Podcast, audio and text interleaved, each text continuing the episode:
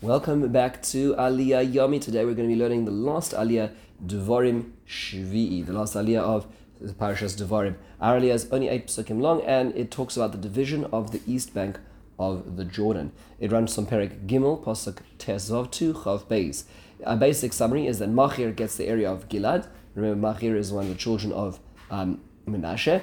And we then um, hear about Ruvain and Gad get the area from Gilad to Arnon um, until Yabok Hanachal by the area of Bnei Ammon. And Moshe then reiterates his condition with the tribes of Gad and Reuven that before they go in, before they settle down in the land, they need to leave their families and flocks and go into battle, send their troops into battle with the rest of Israel until Israel inherits their land fully.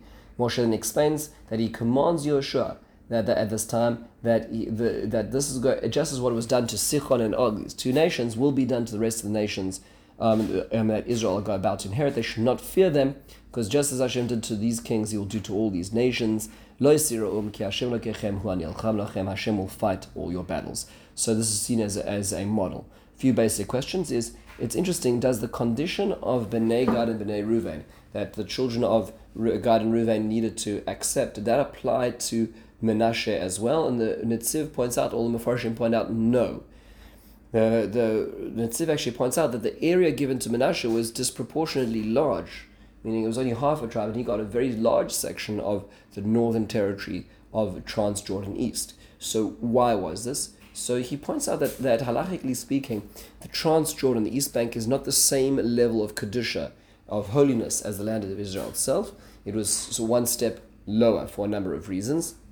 And what Moshe did to try to remedy this was he gave them a tribe which had among them very great and old leaders. So he sent people like Yair, people like Machir. These are people from very old generations, very great tzaddikim, righteous people to settle there to help elevate the area. In fact, he quotes a fascinating Gemara, the Talmud Yerushalmi Bikurim in the first perek, and there's the, the Gemara says that you do not bring Bikurim, you do not bring the first fruits from Transjordan East. It wasn't didn't have the same halachic status.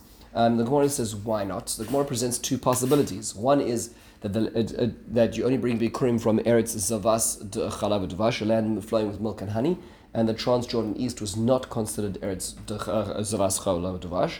The other reason the Gemara gives is because it has to be from the land Asher Nasata Li Hashem that Hashem gave to me. That's part of the proclamation by the main by the person bringing Bikurim, and um, and the and, and, this land was not given it was requested by Bnei Gad and Bnei Ruvain. So the Gemara says, is there a difference between these two reasons as to why the Bikurim is not brought, brought on Transjordan? The Gemara says, yes. The land of Menashe on the Transjordan was not requested, it was given. So therefore, technically speaking, according to the second reason, they would be able to bring Bikurim from the area of Menashe. And Netziv uses this as an example to say that Menashe was seen as a way to elevate the Torah leadership that was sent specifically to Transjordan under Moshe Rabbeinu was seen as a way to elevate the area, and in fact, it had a different halachic status as well. Two, two more questions. One is, is why is Yehoshua being commanded not to fear right at this point? Why, why is this here? So HaChaim HaKodesh says, well, you see, because there's a misnomer that could have been um, could have happened over here.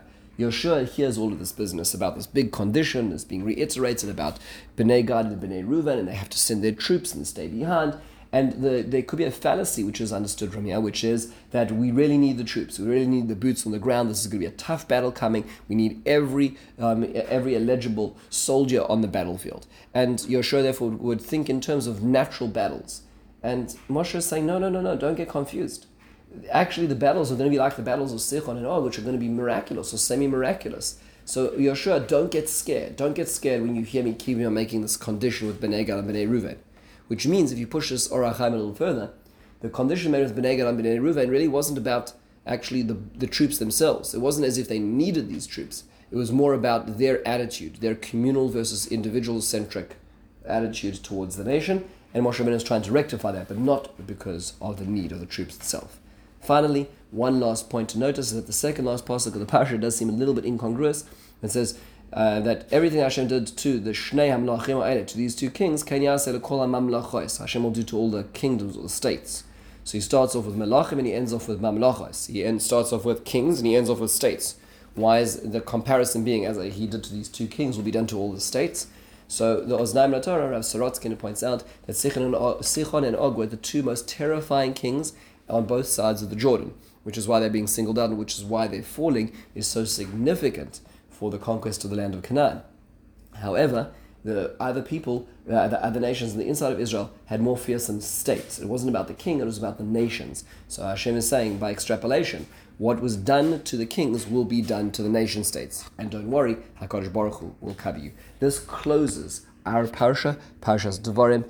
In the meantime, have a wonderful and meaningful day.